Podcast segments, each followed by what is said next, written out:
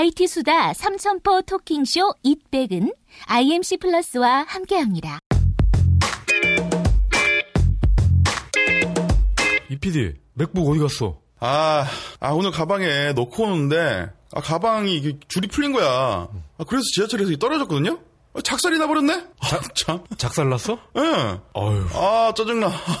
아이 무슨 IT 전문 팟캐스트 진행하는 사람이 그런 거 하나 제대로 못 챙겨. 가방 뭐 나쁘지 않은 거예요. 근데 너무 오래 썼나 봐. 줄이 좀 헐거워진 것 같아요.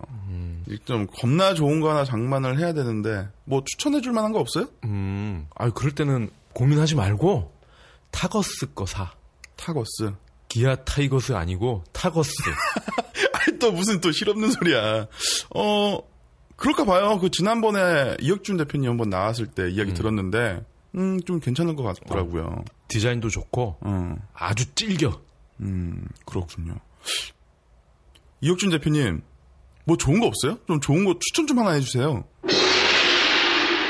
그러니까 이 PD님은 아무래도 자주 이동을 하시니까 내구성도 좀 좋아야 될 거고 착용감도 좀 편해하셔야 될 거고요. 또 가격도 아무래도 저렴해야 좋아하실 테니까 이번에 새로 나온 T1211 모델을 강력 추천드립니다.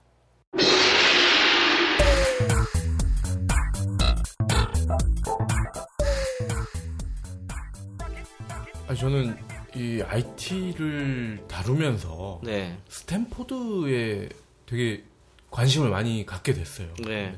HP도 그렇고 지금 뭐 천하를 평정한 구글도 그렇고 이 스탠포드 출신들이 많잖아요. 그러면은 이런 학교들이 각국에 하나씩은 있을 텐데 네네.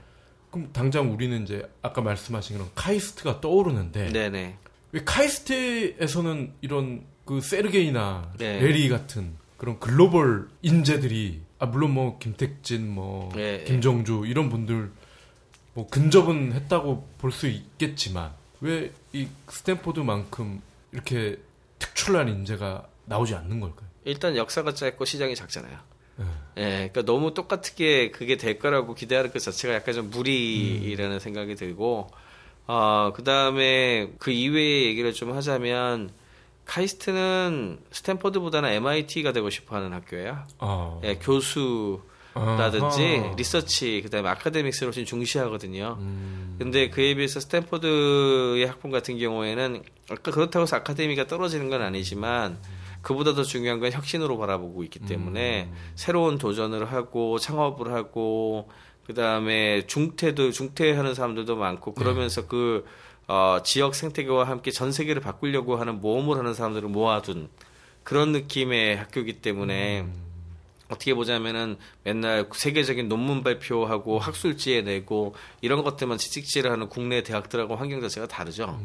그러니까 어, 사회에서 어떤 거를 더 높게 쳐주느냐 이거에 대한 시각 자체가 다르다고 봐요. 우리 같은 경우에는 예를 들어 명문대학교를 가가지고 무슨 고위 관료가 되거나 큰 기업에 뭐 좋은 승승장구를 할수 있는 관료적 사고를 가지고서 그런 길을 바라 가기를 원하는 사람들이 훨씬 더 많고 그걸 더 높이 쳐주는데 어, 실리콘밸리 같은 경우에는 스탠포드가 됐든 어디가 됐든 특히 스탠포드가 그런 걸 되게 많이 어, 해주는데 새로 창업을 해가지고 어, 젊었을 때 과거에 없었던 뭔가를 한다는 것에 대해서 많은 사람들이 박수를 쳐주고 지원해주고 그 다음에 실패를 하더라도 그들이 뭔가를 할 수 있도록 하는 문화가 돼 있기 때문에 그런 거를 대학이 또 굉장히 솔선수범에서도 좀 장려를 하는 그런 부분이잖아요. 우리나라 같은 경우에는 아직까지는 그런 문화가 안 돼 있는데 그꼭 대학만의 탓은 아니라고 저는 봐요. 대학만의 문제가 아니라 우리 사회가 실패에 대해서 너무 네. 어, 실패하는 것에 대한 두려움이 너무 커요. 그리고 그렇게 사회 분위기가 만들어져 있고 실제로 실패한 사람들이 뭐 재도전을 한다거나 아니면 나이가 좀 먹어서도 새로운 뭔가를 시, 작하는데 있어가지고 불, 어, 불이익을 많이 주는 그런 사회에서 대학한테 그렇게 하지 말라고 한다고 대학이 듣기는 굉장히 어렵죠. 자, 그리고 이 잡스 얘기가 또 나옵니다. 이게 보면은 우리나라에서 그런 말 자주 쓰잖아요. 이 바닥 좁다. 네. 아, 근데 여기도 이게 통하는 것 같아요. 이 인터넷의 아버지라고 표현을 하는데 팀 버너스리 네네. 이분이 HTML 그 첫 웹 서버를 네. 잡스가 이제 쫓겨나고 나서 만든 넥스트 네네. 그 컴퓨터로 네네. 했다. 네, 그래서 그렇겠죠. 뭐 그냥 어거질 수도 있지만 잡스가 있어서 네. 인터넷도 나왔다. 어, 좀 인터넷은 아니고 웹. 예. 예. 월드와이드 웹이.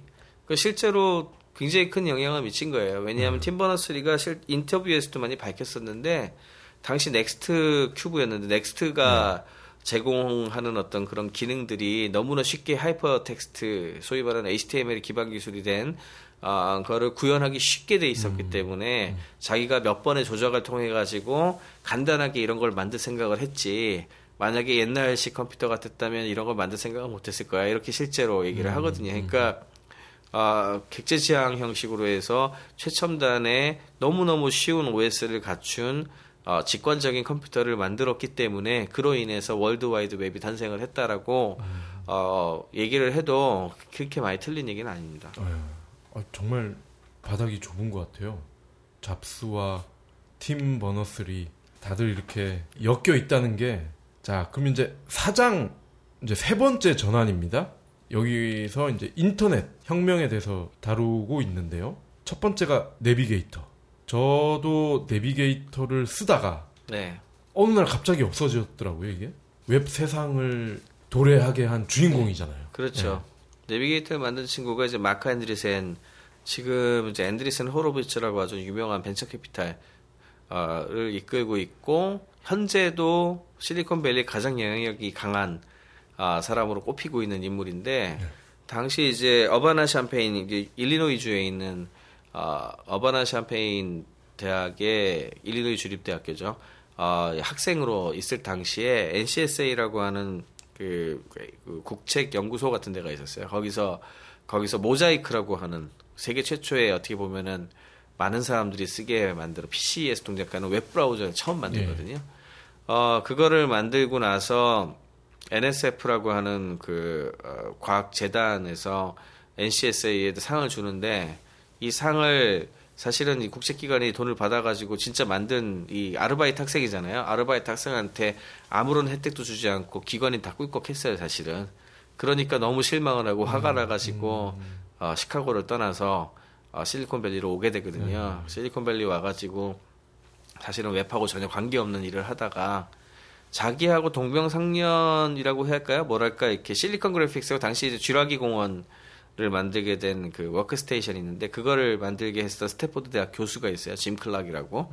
이 사람이 그 사실은 워낙 그 비즈니스가 늦게 돼 가지고 비즈니스가 늦게 되다 보니까 자기 지분 다 딴 데 주고 대만 애들이 제일 많이 가져갔는데 그때 하필이면은 이제 어, 주라기 공원이 이제 터지는 바람에 남 좋은 일만 왕창 시켰거든요. 그 생각을 딱 하면서 이 젊은 애가 여기 와서 그 실패담이 있다는 걸 알, 아니까 짐 클락이 불러가지고 내가 돈을 댈 테니 이거 포기하지 말고 너 해라. 어. 라고 해가지고 이제 창업을 하게 되는데 그게 넷스케이프 내비게이터를 만들게 된 넷스케이프 사고 넷스케이프 사가 사실은 어 닷컴 버블의 시작으로 봐요. 네, 네. 닷컴 버블의 시작으로 보고 어 그 마크 앤드리센 같은 경우에는 그 뒤에 결국 인터넷 익스플로러하고의 경쟁에서 밀려가지고 사라지게 되는데 마크 앤드리센은 되게 잘 했어요. 왜냐하면 어, 사라지기 전에 어, AOL한테 잘 매각을 하거든요. 잘 매각을 해서 수천억이라는 돈을 이제 벌게 되죠. 그리고 그 돈을 종잣돈 삼아서 어, 굉장히 수많은 회사에 투자를 하면서 어떻게 보자면 실리콘밸리 최고의 영향력을 갖춘 벤처 캐피탈 벤처 캐피탈리스트가 됐는데 여튼 뭐 넷스케이프라는 회사의 어떤 그 역사적 중요성은 뭐, 뭐 두말하면 잔소리죠. 네. 이 어떤 닷컴 버블의 도화선이 됐다. 네네. 넷스케이프 내비게이터가. 근데 이거를 저지른 또 이 장본인이 MS 아니겠어요? 익스플로러를 네. 끼워 팔면서 네. 어려움을 겪게 됐는데 네. 그럼 MS가 닷컴 버블을 불렀다. 이렇게 봐도 무방하지 않나요? MS는 닷컴 버블을 부른 게 아니라 닷컴 버블을 꺼뜨린 사람들 중에 하나죠. 어떤 면에서나. 왜냐하면 넷스케이프가 더 이상 크지 못하고 이제 몰락하게 만든 어떤 그런 역할을 했으니까. 그러니까 MS는 닷컴 버블하고는 뭐 그렇게 큰 관계가 있다는 생각 저는 안 들고요. 그보다는 아, 뭐랄까 잘 나가는 회사들 어, 어떻게 보자면은 이제 그 끼워 팔기를 해서 예. 그 어, 불공정 거래를 통해 가지고 넷스케이프 같은 회사가 잘 될 수 없도록 만든 그런 역할은 있었죠. 닷컴버블은 사실은 MS 역할보다는 동부 쪽에서 돈 있던 사람들이 그냥 저기 서부로 가가지고 아무 회사나 투자를 하면은 굉장히 돈을 많이 번다더라 이렇게 해가지고 돈들이 그냥 유동성이 많이 몰린 거예요. 네. 그로 인해서 과도하게 투자가 일어났고 그 다음에 그로 인해서 또 그 쓰는 사람들도 이제 도덕 회의가 일어났죠. 그러니까 적절하게 자기 가치를 받고 알뜰하게 써가지고 진행이 됐더라면 괜찮았을 거를 돈을 너무 많이 받다 보니까 흥청망청 쓰고 과도하게 비싼 컴퓨터 쓰고 이러면서 어 사실은 그 가치를 못 만들어냈거든요. 그래서 언젠간 터질 녀석이었죠. 마치 지나치게 거품이 만들어지면 그게 터지듯이. 그런 맥락에서 바라봐야지 무슨 특정 기업이 그 닷컴 버블을 커뜨렸다 뭐이 꺼뜨렸다 아니면은 이제 크게 만들었다라고 하기는 좀 그렇습니다. 네. 또요 시대에 등장한 다크호스가 이제 아마존인데 네네. 저도 뭐 이 부분을 그냥 뭐 공부하다가 알고는 있었는데 사실 잘 의미 파악이 좀 어려웠던 게 전자잉크 기술이 네. 50년 전에 나왔었다. 네, 굉장히 오래됐죠. 이게 좀 뜻밖이었어요. 네. 예. 이게 아마존이 이제 94년에 데뷔를 했는데 네. 그럼 50년 전이면 저희 진짜 한국 전쟁 네. 뭐 그때 나왔다는 얘기인데 이게 네. 어떻게 되는 스토리인가요? 글자 그대로 기술 자체는 특허도 굉장히 오래 전에 나왔었고, 근데 어느 누구도 그거의 중요성이라든지 이게 잘 사용될 수 있다는 것에 대한 걸 받아들이지 못했던 거죠. 어, 그리고 양산화를 해야지 그게 가격이 떨어지는데 그런 부분들에 대한 사업화에 대한 아이디어 같은 것도 적었던 거고, 그에 비해서 이제 제프 베조스 같은 경우에는 E Ink 기술을 보면서 특허도 만료됐겠다. 어, 굉장히 저렴하게 만들 수 있는 가능성을 보고서 아 이거야말로 책을 볼 때 너무 편하다라고 해서 가장 적합한 제품을 만들어내는데 이제 성공을 한 거죠. 그래서 킨들이 나오게 됐는데 어, 그런 사례는 많습니다. 네. 없었던 어, 게 아니고 기존에 원래 있었던 건데 그 중요성을 모르고 있다가 나중에 아 이게 정말 대단한 중요한 기술이었구나 이렇게 발견하는 케이스가 굉장히 많습니다.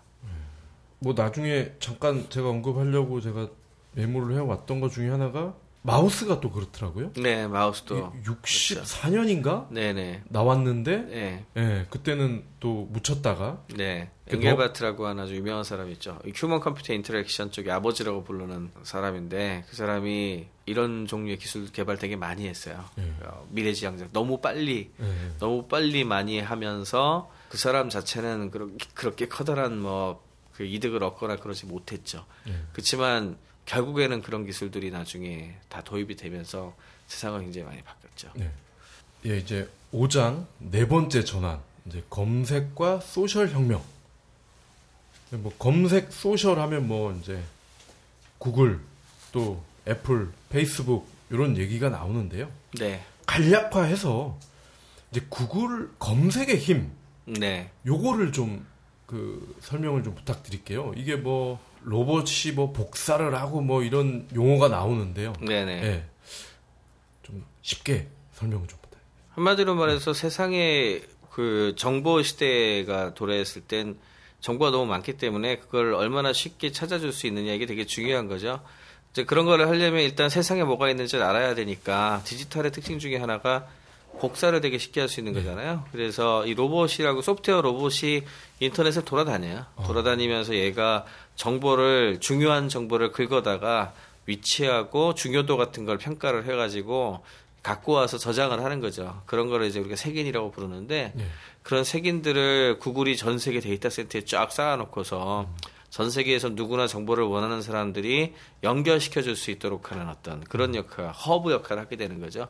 그러면서 인터넷의 중심으로 이제 우뚝 쓰는 서는 예, 그게 이제 검색, 검색 기술의 핵심입니다. 그러면은 이 당시에 네, 야후, 네, 뭐 라이코스 또 기억나는 게 알타비스타. 네 그런 것도? 있었죠. 예. 네, 그럼 그런 검색 서비스는 구글 서비스가 했던 걸 못했다는 얘기인가요? 그렇죠. 그 정도 수준이 안 됐던 거죠. 어. 기술적인 부분에 있어가지고 굉장히 예. 떨어졌죠. 구글만큼 빠르고 네. 정확하게 검색을 해주는 서비스가 없었죠. 그럼 그 세르게이 레리 이 대학생 두 명이 네네. 어떻게 그런 기존의 대기업들을 넘어서는 네. 그런 기술을 확보를 할 수가 있었던 거죠?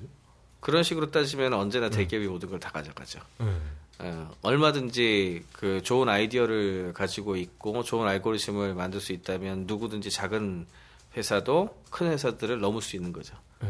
그게 이제 인터넷상에서는 더 쉽게 나타나는 거고 그 다음에 큰 그 과거에 과거에 이제 좀 주도권을 잡고 있었던 회사들도 안이한 대처를 많이 했어요. 네. 필요하다면 구글 같은 회사를 인수할 수도 있었는데 그거보다는 당시에는 이제 포탈적인 측면이 강했기 때문에 광고를 위해서 적당하게 잘 찾아주는 게 필요했기 때문에 음. 약간 좀 뜨뜻미지근하게 하고 있을 때 구글이 훨씬 음. 검색에 대한 그 자체에 대한 경험을 네. 좋게 가져가면서 어, 전반적인 그 분위기를 완전히 역전시키죠.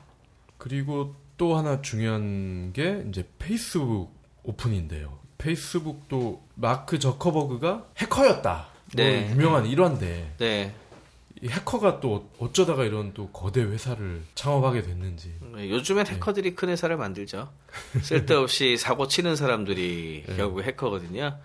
그러니까 뭐 어, 학생 때부터 사실 사실은 이제 위앰프라고 하는 것에 네. 이제 플러긴 만들면서 프로그래밍 시작을 했었고 하버드 대학 들어갔을 때에도 각종 말썽을 일으킬 수 있는 그런 프로젝트 같은 걸 진행을 하고 그러면서 진짜 말썽꾸러기로 지내다가 어떻게 보자면 그 고등학교 때부터 하던 그 페이스북 그러니까 사람들끼리 연결하는 앨범이에요 네. 그게 그 앨범 형태의 것들을 하버드 대학을 중심으로 해가지고 먼저 만들어 보자라고 해서 시작을 했던 게 많은 사람들의 호응을 얻으면서 전 세계 모든 사람들 엮어보자 하는 식으로 확장이 되 확장이 되기 시작을 했죠 그렇게 해가지고 지금은 구글과 구글과 함께 음, 전 세계 IT 전 분야에서 가장 영향력 있는 그런 회사가 됐습니다. 네. 아 이거 저는 이제 뭐 페이스북을 많이 쓰진 않는데 네, 근데 보니까 뭐 광고 네, 조금 붙어 있고 네, 이런데 이게 수익성 측면에서 네. 애플이나 뭐 구글처럼 오래 갈 수 있을지 좀 의심이 들거든요. 광고 수익 잘 나죠 요즘. 예, 계속해서 사람들이 거기 있잖아요. 네. 수- 전 세계에서 가장 많은 사람들이 거기 있기 때문에 그들에게 효과적으로 어떤 정보를 전달할 수 있다는 것 그 자체만을 가지고도 이미 뭐 수익성은 증명됐다고 해도 과언이 아니고요. 그리고 되려 이제 초창기에 IPO를 했을 때 주가가 좀 다소 떨어졌던 거는 인터넷 기반의 기업이었기 때문에 웹을 중심으로 특화가 돼 있어서 모바일로 옮겨가는 이 시대에 과연 모바일에 그만큼의 대응이 될 것인가 네. 이거에 대한 불안감이 있었기 때문에 사실은 초, 초창기에 IPO 하고 나서 좀 주가가 떨어졌거든요. 그런데 어, 최근에 이제 데이터 같은 거 보면은 모바일에서의 성장성이 훨씬 커요. 그리고 이제 전체 수익의 절반 이상 한 60, 70% 3분의 2가 지금 모바일에서 나거든요. 그러니까 네. 완전 모바일 전환에 성공을 했다 해도 과언이 아니기 때문에 앞으로도 페이스북이 구글과 함께 가장 중요한 회사로 아마 자리를 잡을 겁니다. 네. 인터넷의 역사 거기에도 네. 나오는데 네. 왜 저커버그는 그 당시에 천문학적인 금액의 인수 제한을 받고 네. 거절을 했나? 요 부분이 나와요. 네네. 돈보다 더 중요한 가치를 알았다. 네네. 그 친구는. 네. 네. 요거에 대한 또 설명 좀 부탁드릴게요. 마크 주커버그 말고도 실리콘밸리에 있는 젊은 친구들 중에 그런 사람들 많습니다. 그러니까 돈이 제일 중요한 게 아닌 거죠. 가치관 자체가 굉장히 많이 다른 거예요. 그 마크 주커버그하고 같이 창업을 했던 덕 머스크위치 같은 친구도 그렇고 제가 세계 지식 포럼 할 때 만났던 휴즈라는 친구도 그렇고 다들 굉장히 젊은 친구들인데 사실 돈 아무리 많아봤자 그 숫자에 불과하다 이렇게 생각하는 친구들이더라고요. 정말로 음. 세상을 어떻게 바꿀 수 있을 것인가. 아 그리고 어, 마크 같은 경우에 정말 그 생활도 되게 검소하게 하는 걸로 네. 되게 유명하거든요. 매트리스 깔고 자고 그다음에 자기 여자친구도 중국계 여자친구인데 여자친구하고의 어떤 그런 관계도 그렇고 그래서 내가 하는 것 하나하나가 세상이 어떻게 바뀔 것인가에 대한 관심을 가지고 있는 그런 친구들이라서 아마 공 하나 더 붙었다고 해가지고 그 돈 그돈 어차피 다 쓰고 죽지도 못해요. 음. 예, 그렇게 그렇죠. 예, 자기 자신이 하는 행위에 대한 어떤 그런 자신감 같은 게 있어 보여서 그러고 보면 참 우리나라 대기업들이나 우리나라 재벌들하고 비교가 되는 것 같아가지고 좀 가슴이 좀 아픈 게 좀 있죠. 네. 아니 그런 마크 저커버그가 네, 그한 세 달 전인가 네, 그 삼성의 이재용 부회장을 만났죠. 네, 네. 예. 데뷔가 많이 네, 그렇죠. 어떻게 보면은 금수저 물고 태어난 사람들하고의 비교 비슷한 거라서 아 그러고 싶을까 하는 생각도 좀 들기도 하고 되려 그 어, 지금 마크 zu커버그 같은 경우에는 전 세계 인터넷 접근성을 더 좋게 만드는 거라든지 구글보다도 더 오픈 아, 소스 프로젝트라든지 전 세계적인 연결에 대한 아, 공격적인 투자라고 해야 될지 아니면 뭐 기부라고 해야 될지 그런 거 되게 많이 하고 있고 어, 돈 많이 벌어가지고 뭐 하겠다는 게 아니라 젊었을 때부터 벌써 거의 90% 이상의 자기 수익을 어, 그 사회에 환원하는 작업들을 지속해서 하고 있어요. 그러니까 이게 일종의 버릇이죠. 버릇이고 그걸 적극적으로 하고 있는 어, 건데 그런 문화 같은 것들이 빨리 우리나라에도 좀 많이 좀 전파가 됐으면 좋겠다 생각 많이 합니다. 여담이긴 한데 네. 그 두 사람이 미팅을 했을 때 네, 무수한 추측이 나왔어요. 뭐 네, 네, 네, 페이스북을 뭐 전용으로 하는 뭐 페이스북 폰 네, 네, 아니면 뭐 오큘러스 같은 네, 네, 그런 거를 논의하지 않았을까 막 네네. 추측을 많이 했는데 네. 교수님 혹시 뭐 좀 생각나시는 거 있어요? 어, 일단 삼성전자가 전 세계에서 가장 그 좋은 하드웨어를 만드는 회사들 중에 하나예요. 그건 확실하거든요. 그에 비해서 페이스북 같은 경우는 그에 대한 것들이 좀 부족한 것도 사실이고, 그리고 항상 미래지향적인 것들을 바라보기 때문에 아마도 어큘러스를 벌써 2조 원 가까운 돈을 주고 샀을 때부터 미래는 이제 텍스트 중심이 아니라 이미지하고 영상을 중심으로 하는 가상현실의 세계로 갈 거라고 아마 예측을 했을 거예요. 그런데 그게 제대로 잘 되기 위해서는 자기들만이 가지고 있는 뭐 소셜 네트워크 서비스나 또는 그 IP 일종의 그 기술만 갖고서는 안 되고 정말로 저렴하면서도 괜찮은 아, 하드웨어로 제품이 돼서 나와서 사람들한테 보급이 돼야 그게 영향을 미치기 시작하거든요. 그러려면은 역시 삼성전자 같은 기업의 어떤 도움이 굉장히 많이 필요하다고 생각이 들어요. 그래서 저는 어, 오큘러스 리프트를 중심으로 해서 차세대 미래의 virtual reality나 증강현실이나 어, 이런 쪽에 대한 대비를 하기 위해 했던 부분이 제일 중요했다고 생각합니다. 네. 자, 그러면 이제 6장입니다. 이제 뭐 8장까지 있는데 네. 예, 이제 조금만 더 고생해 주시면 이 다섯 번째 웨이브입니다. 이제 예, 스마트폰 혁명. 네. 저는 교수님한테 이 부분에서 제일 여쭈고 싶었던 게 이 스마트폰 이전에 PDA가 있었죠. 네.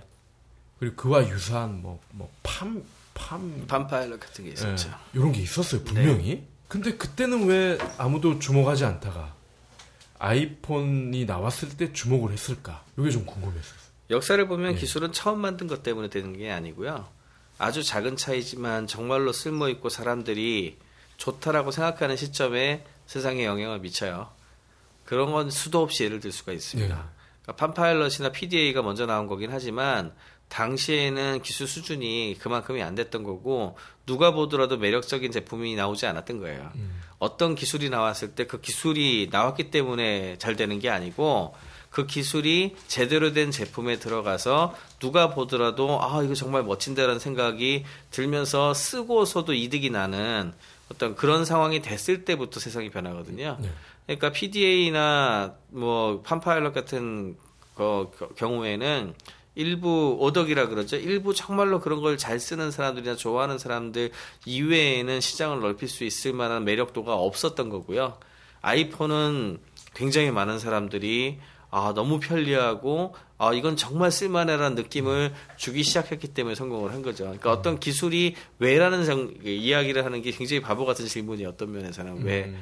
왜냐하면은 그게 좀 더 나은 제품이 그때 나왔으니까 음. 언제 나올지 모르는 거예요 사실. 음. 네.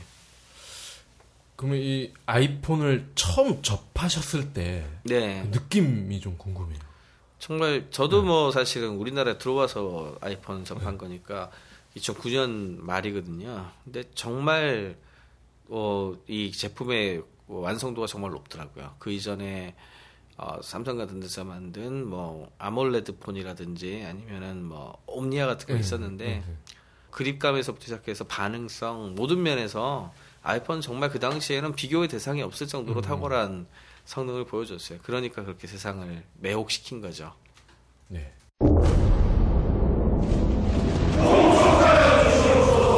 전하! 신에게는 아직 황비홍과 마르쿠스가 스파르타 나가 있사옵니다. 우와, 이 파티 뭐야? 나라를 구한 영웅들이지. 시대의 영웅들이 함께한다. 영웅 포카카오. 이제 7장이 여섯 번째 전환 클라우드와 미래 혁명 요 부분인데요. 저는 여기서 이제 페이팔에 네, 이제 눈길을 좀 끄는데 전자상거래의 네네. 어떤 뭐 개척자라고 그렇죠. 볼 수도 네. 있겠는데요. 이 어떤 조개 껍데기부터 시작을 해서 네. 이제 전자상거래까지 왔는데 앞으로에 대한 어떤 결제, 소비 행태 이런 거 좀 전망 부탁드립니다. 이 소위 얘기하는 이제 페이팔이 핀테크의 원조라고 할 수 있는 요즘 유행하는 핀테크의 네. 원조라고도 할 수 있는 건데 너무 결제만 보라, 바라- 바라보는 거는 좀 우스운 것 같아요. 금융이란 시스템 전반을 봐야 네. 되거든요. 그러니까 왜 우리가 금융을 가지고 있는가? 사실은 역사적으로 봤을 때 자기가 가지고 있는 어, 돈만을 가지고서 뭔가를 하게 되면은 어, 미래에 대한 투자를 할 수가 없게 돼, 요 왜냐하면 당장 미래 지금 당장 산출이 나는 것에 대해서만 투자를 하게 되니까 결과적으로 어, 잉여로 우리가 자본을 가지고 있어야 얘가 아직 될지 안 될지 모르겠는데 5년이고 10년이고 뒤에 나올 거에 대한 기대 그 가치에 대해서 투자를 하는 거. 그 그게 돼야지 미래에 대한 선투자가 일어나기 때문에 발전을 해요. 그게 금융의 본질적인 존재 가치거든요. 네. 근데 요즘 우리가 얘기하고 있는 지불 결제 같은 거는 사실은 그렇게 본질적인 건 저는 아니라고 생각을 해요. 특히 우리나라 같은 경우에는 지불 결제가 그렇게 중요하지 않아요. 왜냐하면 우리나라는 신용카드 비- 보급률이 워낙 높아서 네. 지불 결제 부분에 있어가지고 신용카드가 가지고 있는 오프라인에서의 어떤 영향이 되게 크거든요. 예. 그렇기 때문에 그 정도의 영향력은 가지고 있지 않다고 생각을 하는데 어, 그보다 더 중요한 거는 굉장히 많은 사람들이 쉽게 펀딩을 받을 수가 있고 새로운 미래 가치를 위해서 이렇게 투자를 받을 수 있고 시도도 해보고 그 다음에 그 중에 큰 성공을 거둔 것에 의해 가지고 다시 파이낸셜 리턴이 돌아가 가지고 그러니까 금융적 이득이 돌아가서 이게 선순환의 고리를 돌면서 혁신이 가속할 수 있는가 그 사회가 예. 이게 제일 중요한 부분이에요. 근데 이게 이제 그각그 사회의 레벨에 따라서 그 혁신의 크기가 달라요. 예를 들자면 아프리카 같은 경우에는 핀테크의 가장 중요한 어떤 포인트가 엠페사 같은 서비스인데 엠페사는 이제 모바일 모바일 결제 관련된 거거든요. 거기에서는 당장 현금이 되게 부족하기 때문에 네, 네. 그거를 은행들이 없어요. 은행을 또 비- 만들려면 굉장한 인프라가 투자가 돼야 되니까 은행 대신에 그러면 이동통신사가 문자를 중심으로 해서 결제를 하게 해라. 그래서 은행을 아예 대신해 버린 거죠. 음. 그런 식의 서비스가 나올 수도 있는 거고 거기는 아예 없었으니까. 네. 우리나라 같은 경우에는 이미 은행이 잔뜩 있잖아요. 그럼 새로 은행 만들려면 바보 같은 짓이죠. 네. 그러니까 이- 그 그런 쪽에서는 우리나라는 별 큰 이득이 없는 건데 그보다는 되려 한국 같은 경우에는 아, 크라우드 펀딩이라 그러죠. 소규모 중소규모의 어떤 새로운 사- 서비스 시작하려고 할 때 또는 스타트업을 시작하려고 했을 때 십시일반 돈을 모아서 새로운 시도를 할 수 있게 해주느냐. 근데 그게 지금 현재 막혀 있어요. 예를 들자면. 그런 부분이라든지 아니면은 이제 중국 같은 경우에는 왜 그 알리페이 같은 게 되냐 하면은 중국의 신용카드 보급률이 형편없거든요. 그러다 보니까 알- 신용카드 보급률이 형편없으니까 돈이 없으면 뭔가를 못 사잖아요. 그러면 알리바바 입장에서 봤을 때는 전자상거래가 활성화가 되려면 알리페이 같은 걸 통해 가지고 쉽게 지불 결제가 일어나도록 해야 되는데 신용카드가 없으니까 믿고 또 그만큼 신용도 없으니까 믿고서 물건을 줄 수는 없는 거 아니에요? 네. 그러니까 천상 먼저 충전을 하게 해야 돼요. 얘네들은 선불카드 비슷하게 돈을 넣고 먼저 충전을 하게 해야 되는데 누가 자기한테 특별한 이익도 없는데 돈을 막 예를 들어 100만 원씩 넣어 놓겠습니까? 네. 그러니까 어쩔 수 없이 금융업 신고를 하고서 그 들어가 있는 돈에 대한 이자를 주기로 하는데 이자를 상당히 높게 준 거예요. 한 4, 5% 줘버렸거든요. 그러니까 사람들이 막 거기 저 일종의 MMF식으로 해가지고 돈을 갖다 많이 넣어버렸죠. 그리고 또 이제 견문생심이라고 내가 충전돼 있는 돈이 되게 많이 있다고 생각을 하면 사고 싶은 게 있을 때 이 결제하게 되잖아요. 그런 식으로 해가지고 알리페이가 보급이 많이 됐어요. 네. 그러니까 그 나라의 그 금융 상황이라든지 아, 또는 이런 것들을 같이 보고서 얘기를 해야 되는 거지 그냥 지- 마치 기술 기술을 갖고 와서 NFC가 있으니까 이렇게 지불을 간단하게 결제하면 되는데 이런 거를 왜 안 해주느냐 이렇게만 보러 바라보는 거는 정말 핀테크 부분에 있어가지고는 아주 단견입니다. 아, 우리 2주 전에 얍에서 출연하셨는데 얍이 진짜 넘어야 할 산이 많이 있겠네요. 네. 근데 또 우리나라 같은 경우에는 규제가 많아가지고요. 소위 말하는 금융 마피아가 음. 그 은행들을 지켜주려고 하는 게 굉장히 네, 커요. 네. 그런 측면에서 장벽들을 계속 만들어요. 음. 근데 그걸 하루아침에 깨기가 쉽지가 않습니다. 네. 이게 그 기득권이라는 게 그렇게 쉽게 뺏어지는 게 아니에요. 액티브엑스를 그렇게 액티브엑스하고 공인인증서 관련된 부분에 대해서 대통령이 그렇게 말을 많이 해도 바뀌 그렇게 빠르게 바뀌지 않잖아요. 예. 왜냐하면 그게 이미 기득권을 형성하고 있어가지고 그 구조가 해체가 쉽게 안 일어나거든요. 그러니까 너무 급진적인 변화가 우리나라에 있을 것이다 라고 예측하는 거는 그렇게 좋은 생각인 것 같지 예. 않습니다. 자, 그럼 이제 8장입니다. 예. 우리는 어디로 가야 하는가? 정보화 사회에서 경험 경제 사회로 변화한다. 네, 어, 경험 경제라는 또 네, 용어가 나옵니다. 네, 제가 보니까 행복을 위해서 돈과 시간을 쓴다. 이제 네네네. 소비자들이. 그러면 소비자의 가치, 사업자의 가치가 진정성의 토대에서 만나야 된다. 네, 네, 그리고 제조와 서비스를 융합하는 패러다임이 나와야 된다. 네, 네. 예. 요 경험 경제 사회. 네. 예. 경험 경제란 말은 사실은 조지프 파인이라는 사람이 처음 쓰면서 유명해진 말인데 과거에는 이제 자, 자본주의라는 게 원래 그랬지만 자산을 중심으로 해서 내가 어떤 재화를 획득을 하고 그것을 유지하고 이런 거를 중심으로 이렇게 제조업이 기반이었던 거예요 사실은 예.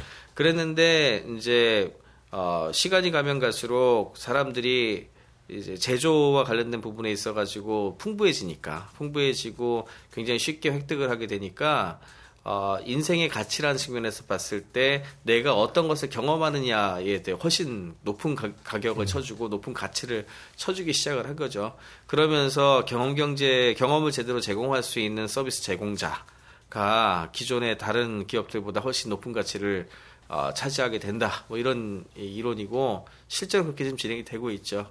그래서 음, 과거보다 제조된 어떤 물품에 대한 가치 쪽보다는 어, 그걸 어떻게 사용하고 그다음에 어, 그걸 어떻게 경험하게 되는가에 대해서 훨씬 더 높은 가치를 쳐주는 것이 많고요. 그냥 멀리 보지 않더라도요. 물건 사는데 들어가는 비용보다 좋은 공연을 보고 좋은 어, 뭐 여행을 하고 그러니까 내 자신의 인간의 어떤 행복이라는 측면에서 봤을 때에도 시간과 함께 그냥 날아가는 거잖아요. 그거는 지불하고 내가 획득하는 게 아니라 아니라 내가 아무리 축적을 많이 한들 그렇게 뭐 그게 중요하냐. 그리고 내가 경험하는데 지불하는 돈의 비중이 그거보다 훨씬 많이 올라갔거든요. 퍼센티지를 보게 되면 그런 걸 보면은 어, 경험 경제 시대로의 진입은 굉장히 피할 수 없는 대사라고 봅니다. 그 교수님은 그 기업 자문도 많이 하시잖아요. 네네. 그러면 뭐 삼성이든 LG든 네. 만약에 이제 모바일 쪽에서 네. 뭐 이렇게 질문을 할 수 있을 것 같아요. 아, 우리 갤럭시 G 시리즈 요거를 이제 매년 하나씩 내놓는데 그럼 경험 측면에서 어떠한 경험을 추가를 해야 소비자들이 시간과 돈을 투자한 게 아깝지 않을까요? 이런 질문을 할 법 하거든요. 그게 하기 되게 힘들어요. 그러니까 예. 무슨 얘기냐면은 이미 제조사로 포지셔닝 하고 있는 상황이라 제조사가 줄 수 있는 경험이란 게 한계가 있거든요. 예, 예. 그렇기 때문에 경험 경제를 잘할 수 있는 곳들은 아니에요, 솔직히 음, 말해서. 그렇지만 경험 경제 원칙에 맞춰 가지고 고민해 볼 부- 부분들은 많이 있죠. 음. 예를 들어서 어, 어, 터치 하나를 하더라도 조금 더덜 음. 어렵게 한다든지 더 빠르게 반응한다든지 아니면 좀 조금은 더 그 예쁘게 만든다든지 뭐 이런 걸 통해 가지고 어, 단순히 이 덩어리만 갖고 있는 게 아니라 내가 이걸 써보니까 이거 참 잘 만들고 좋다. 음. 경험적으로 너무 편리하고 이런 거 부분에 대해서 그런 걸 UX라고 부르는데요. UX를 좀 더 좋게 만들어주는 데 있어가지고 과거보다 신경을 더 많이 쓰고 있어요. 그거는 제품 자체의 서비스나 UX를 녹여낸다는 측면에서 피할 수 없는 대세고 거기에선 좀 할 수 있는 부분이 있는데 근본적으로 봤을 때는 이 디바이스 자체가 중요한 게 아니고 우리가 이걸 가지고 무엇을 하는가에 대한 전반을 커버한다고 생각을 하면 네. 구글이라든지 애플이라든지 또는 쇼핑 쪽에 굉장히 많은 서비스를 갖고 있는 아마존 같은 회사들에 비해서 제조만을 가지고서 이 경험 경제를 선도하기는 굉장히 어렵죠. 예. 그거와 이제 연관된 질문이 이제 요 마지막에 몇 개가 있는데요. 그때 이제 다시 말씀을 드리고 인공지능과 네. 미래를 책임지는 웹. 요거는 이제 네, 거의 네. 모든 아- 인터넷의 역사에 나오는 부분인데요. 그러니까 사물 웹, 실시간 웹, 네. 그 synaptic 웹이라는 네, 네, 네. 게 등장을 해요. 네. 예. 이 부분도 아주 좀 신선했었습니다. 네. 예. 어, 시냅틱 웹이라고 하는 거는 그 시냅스 그게 이제 인간 인간의 뇌와 관련된 거예요. 네. 그래서 이 복잡 계 이론하고도 관계가 되고 인간의 뇌하고도 관계되는데 인간의 뇌를 보시면 뇌가 신경 세포들의 네트워크거든요. 예. 근데 신경 세포들의 네트워크에 기억이라든지 어떤 프로세스라든지 이런 게 어디 따로 저장돼 있는 게 아니고요. 그 연결의 패턴이 바로 기억이고 그 연결의 길, 길이 간 길이죠. 네. 길이라는 것이 일종의 프로세스고 그래요. 그것들이 계속 변하는 거거든요. 그래서 기억도 되고 학습도 되고 뭐 이러는 거예요. 그 길을 어떻게 가게 해주느냐에 따라 가지고. 근데 인터넷하고 웹도 가만히 보시면은요. 수많은 사람들과 수많은 그, 그 정보들의 그 신경 세포들이 네트워크를 만든 것과 비슷한 형태로 되어 있어요. 그래서 어떻게 그 길이 연결되어 있고 어떻게 반응이 일어나는지에 대한 그 패턴들 하나하나가 거대한 패턴들 하나하나가 사회의 어떤 그런 메모리, 사회의 기억을 어, 형성을 하고 그다음에 사회의 프로세스를 만들어내거든요. 그래서 그것들이 인간의 뇌하고 굉장히 많이 닮았어요. 그래서 뇌하고 인, 어, 인터넷하고 그다음에 사물들에 이르기까지 네트워크를 중심으로 해가지고 모든 걸 좀 바라볼 필요가 있다. 아, 그런 측면에서 이제 그 시냅틱 웹이라는 표현을 썼고요. 그다음에 우리가 조금 더 뒤로 빼가지고 보면 그게 잘 보여요. 예를 들어서 뭐그 굉장히 거대하게 움직이는 기러기 대 같은 것들을 보잖아요. 예. 그러면은 한 개 한 개 한 개는 그냥 지들 나름대로 날고 있는 거거든요. 근데 멀리서 바라보면 정말 어떤 형태를 갖추고 굉장히 그 어떤 그 규칙 같은 것들이 보이거든요. 마찬가지로 인터넷도 그런 규칙 같은 게 보이고요. 그 다음에 조금 더 떠서 인간을 바라보면 인간도 그런 규정된 패턴 같은 것들이 나름 보여요. 그러니까 어, 상당 부분 그런 그 어, 인간 역시 우주 우주도 일종 별들의 네트워크거든요. 그러니까 모든 것들을 네트워크의 관점에서 하나 하나를 환원적으로 이 환원적으로가 이제 뭐 원자라든지 이런 걸 얘기하는 건데 하나 하나 따로 떼서 보기보다는 모든 것들을 관계의 연장선에서 전체적으로 바라보는 연습들을 해주는 게 굉장히 중요하다. 그리고 그런 것들을 해내기 위한 기술로 요즘 이제 등장하는 것들이 이제 빅데이터나 또는 이제 인공지능 관련된 기술들인데 패턴을 찾아내는 거거든요. 이게 패턴과 어, 전반적인 틀을 이제 차, 찾아보려고 우리 인간은 그거 안에 들어가 있기 때문에 잘 못 찾아요. 네. 예, 그런 부분들을 찾아내는 그 기술들이 앞으로 점점 중요해질 겁니다. 네. 자, 그럼 이제 마지막 코너인데요. 네. 저희 그 이백 청취자들이 질문을 보내주셨어요. 네. 첫 번째 질문이, 어, 요 부분이 책에 언급이 됩니다. 요 청년 실업, 네. 벤처 생태계 조성으로 일정 부분 해, 해소를 할 수 있다고 하셨는데, 네, 네. 예, 이 부분에 대한 설명. 어, 그게 이제 우리나라 산업 구조하고도 관계된 얘기인데 예. 한마디로 대기업을 중심으로 하는 이 체계에 더 이상 고정적인 그 고용을 끌어낼 수가 없어요. 그러니까 계속 효율이 좋아지고 있는 상황이라서 음, 어, 효율이라는 효율이 좋아진다는 것은 결국 달리 말하자면은 그 과거만큼 사람이 별로 필요 없다는 네. 얘기거든요. 그리고 효율이 좋아지면 이득은 또 많이 나요. 그 이득을 가져가는 사람들은 항상 일정하기 때문에 그 사람들의 이득은 계속 올라갈 거예요. 그래서 양극화가 일어나는 거죠. 근데 사람은 쓰지 않아도 어 그 비용이 줄어들기 때문에 어, 그 기업이 큰다고 해가지고 고용을 늘릴 이유가 없는 거죠. 그러니까 기존의 대기업을 중심으로 하는 그 고용 체계의 특성상 어, 앞으로 청년 고용이 늘어나기는 어렵다는 거예요. 기본적으로 계속 줄어들 거고 이건 우리나라만의 현상이 아니고 전 세계가 같이 보여주고 있는 어떤 그런 현상이죠. 그럼 결국 뭘 해야 되냐 하면 과거에 없던 게 나오는 수밖에 없어요.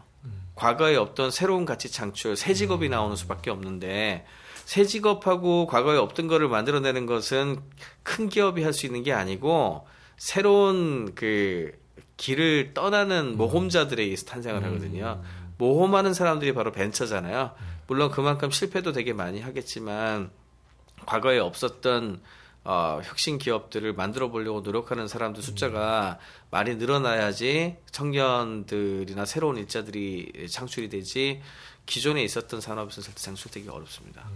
아, 근데 모험하다가 우리나라는 네. 한번 넘어지면은 일어나기가 힘들잖아요. 네, 그러니까 이제 그런 부분들에 대한 아, 보완 같은 게 많이 필요한 거죠. 제도적으로 국가가 해줘야 되는 부분들이 이제 그런 그 연대 보증이라든지 이런 거 해소하는 거라든지 또는 쉽게 도전할 수 있도록 어떤 그런 그 벤처 생태계 그 캐피탈에 돈이 돌아가는 구조를 만들어 주는 거라든지 이런 게 필요한 거고 그 다음에 그 이상으로 중요한 게 사회에서 바라보는 시각이에요.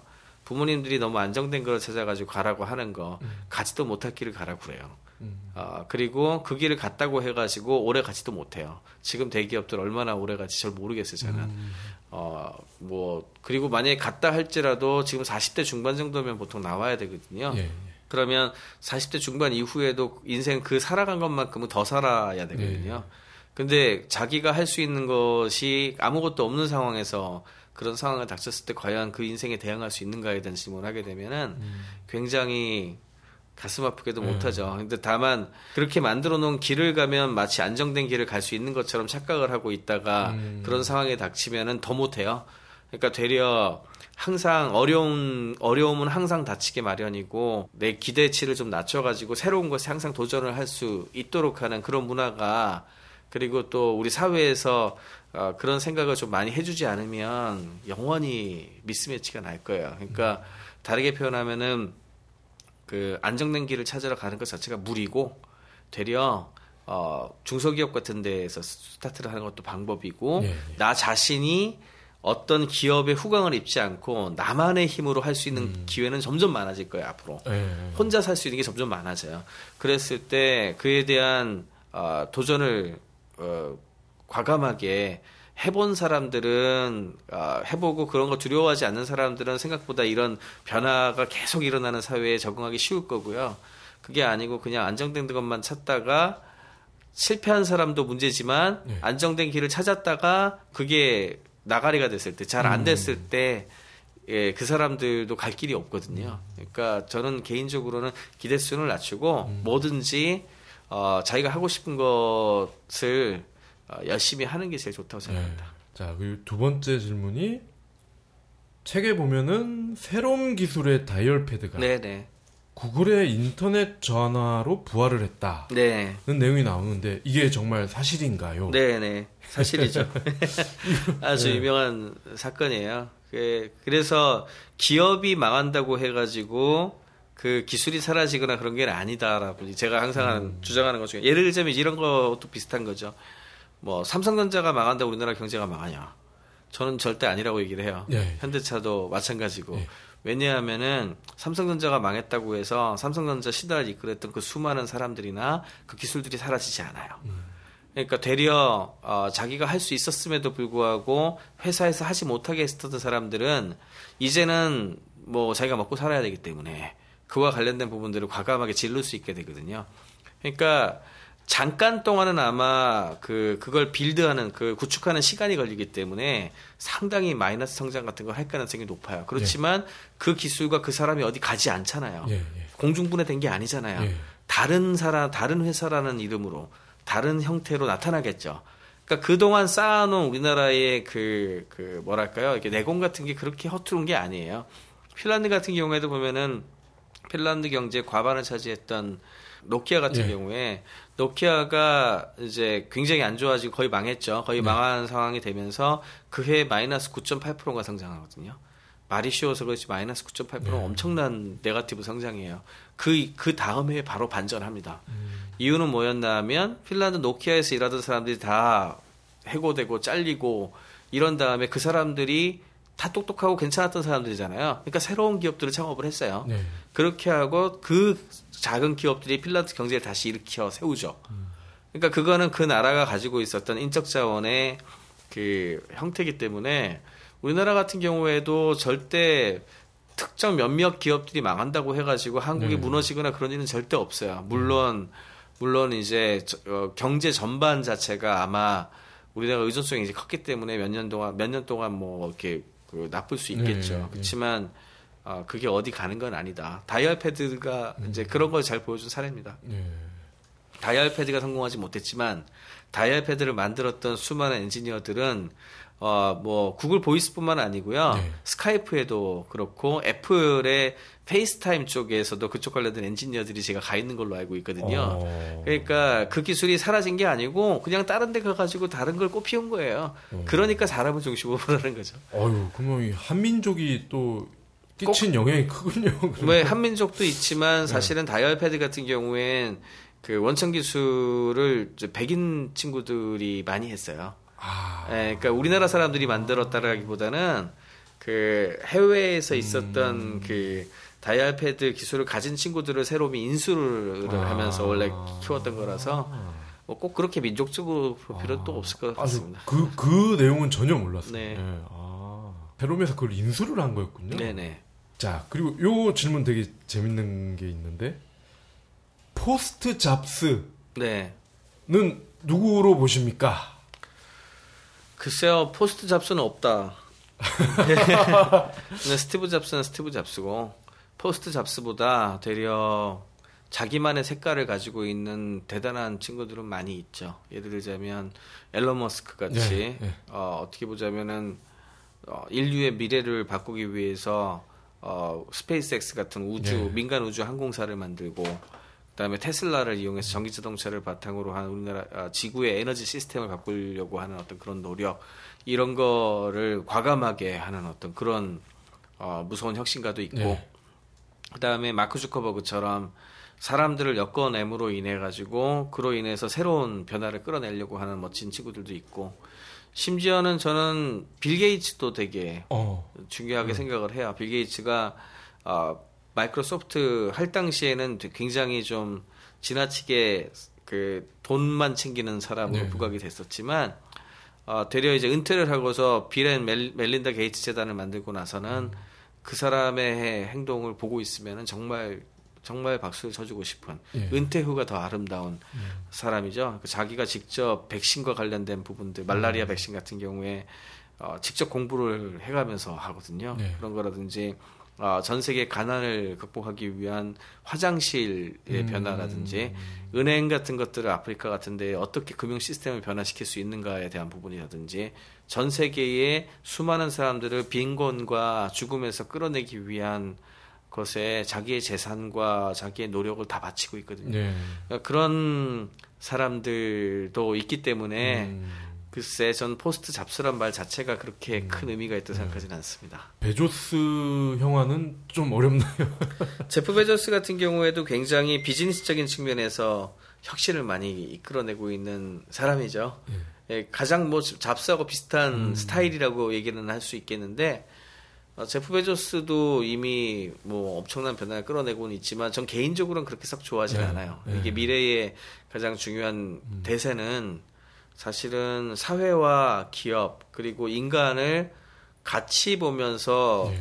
그 생태계와 공영할 수 있는 부분들을 찾아내는 사람들의 시대라고 좀 생각을 해서 제프 베조스는 스티브 잡스도 마찬가지인데 너무 너무 뭐랄까요 이렇게 산업 시대의 마지막을 음. 장식하고 자본주의하고 산업 시대의 마지막을 네. 장식하고 있는 사람들 중에 하나라고 봐요. 그래서 약간은 조금은 더 높은 가치를 보고 있는 사람들에 좀 관심이 더 많이 네, 가죠. 네. 아, 저희 그 IT 레전드라는 코너가 있는데 네. 거기서 다룬 분들이 또 다 나왔습니다. 공교롭게. 그럼 마지막 질문입니다. 예. 네네. 한국에서도 이런 애플, MS와 같은 기업이 나왔으면 하는 바람으로 책을 쓰셨습니다. 네. 예. 그러면 가장 유망한 기업이 어디가 있을까요? 글쎄요, 우리나라는 아직 더 기다려봐야 될 것 같아요. 그러니까 아직 그런 종류의 기업은 예. 지금 현재 열심히 사업을 시작하고 있다. 아, 시작하고 있다. 예, 아. 지금 나타나려고 하는 수많은 벤처 기업들 중에 그런 예. 친구들이 나올 거다. 전 그렇게 기대를 하고요. 물론 예. 카카오가 벌써 상당 부분 예. 그런 측면에서 많이 크기는 했지만 그 앞으로의 어떤 그 변화를 좀 지켜봐야 되거든요. 그래서 어, 그런 부분들에서 본다면은 아직 등장하지 않았다. 그치만 어. 어딘가 있다라고 얘기를 하고 아. 싶어요. 예, 그 지금 여러 가지 세상을 바꾸려고 준비하고 있는 수많은 어, 기업들, 스타트업들에게서 한 개가 아니라 여러 개가 나올 가능성도 있다고 봅니다. 어, 라인도 좀 거리가 먼가요? 라인도 굉장히 잘하고 있어요. 예. 잘하고 있지만 그 가지고 있는 서비스의 특징이 글로벌 리더십을 가기엔 좀 어렵거든요. 그러니까 어, 충분히 우리나라 입장에선 사이즈도 크고 나름 성공했다라고 할 수도 있는데 네. 제가 말씀드리는 그런 성공은 음. 그 이렇게 약간 돈 좀 벌었다고 성공했다라고 얘기하고 싶지 않거든요. 네. 그런 그런 기업은 아마 좀 더 좀 더 지켜봐야 될 것 같아요. 네. 교수님 이렇게 긴 시간 저희 청취자들 위해서 이렇게 방송해 주셔서 정말 감사드리고요. 네. 마지막으로 방송 듣는 분들에게 뭐 하실 말씀 있으시면. 예. 거의 모든 IT의 역사나 거의 모든 인터넷의 역사 같이 기술을 너무 기술 중심으로 바라보기보다는 우리 사회의 진화 발전 그리고 인간이라는 것에 대한 질문 그리고 어떤 것이 행복한 삶인가에 대한 아, 그런 성찰을 중심으로 해서 어, 비즈니스도 바라봤으면 좋겠어요. 모든 것이 인간하고 사회를 위해 존재, 존재를 했다고 해도 과언이 아닌 건데 우리는 너무 칸막이를 치고서 커다란 시각에서 바라보기보다는 너무 지엽적인 것에 관심을 가지는 경우가 많거든요. 그거에서 벗어나서 좀 더 커다란 가치를 바라보는 분, 어, 그런 시각을 가졌으면 좋겠습니다. 예. 이 거의 모든 IT의 역사, 거의 모든 인터넷의 역사. 요 두 것만 보셔도 보기 전후에 자신의 모습이 많이 달라졌다는 걸 바로 아실 거고요. 그리고 교수님은 경희 사이버 대학 모바일 융합학과에 계시니까 경희 사이버 대학도 많이 사랑해 주시기 바랍니다. 긴 시간 감사드립니다, 교수님. 네, 고맙습니다.